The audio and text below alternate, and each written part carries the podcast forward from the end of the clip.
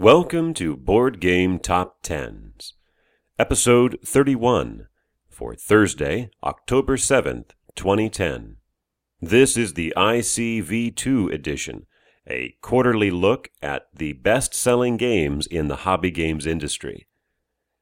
This list is for the third quarter of 2010, the quarter just ending from July through September, and it's exactly the same as last time, all the way up and down. I'm going to run through it anyway, just in case you don't remember what the list was from three months ago.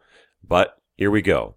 At number 10, Horus Heresy by John Goodenough and Jeff Tidball and published by Fantasy Flight Games. At number 9, Agricola by Uwe Rosenberg and published by Z-Man Games. Number 8, Pandemic by Matt Leacock, also published by Z-Man Games. Number 7, Mystery Express by Antoine Bauza and Serge Laget and published by Days of Wonder. Number 6, Small World by Philippe Keyaerts and published by Days of Wonder. Number 5, Carcassonne by Klaus Jürgen Wrede and published by Rio Grande Games.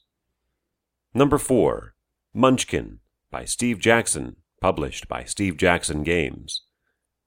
Number 3, Ticket to Ride, Alan R. Moon, and published by Days of Wonder. Number 2, Dominion by Donald X. Vaccarino, published by Rio Grande Games. And number 1, for the fourth consecutive quarter, The Settlers of Catan by Klaus Teuber and published by Mayfair Games. We can only assume that the next time around there will be a different look to the list.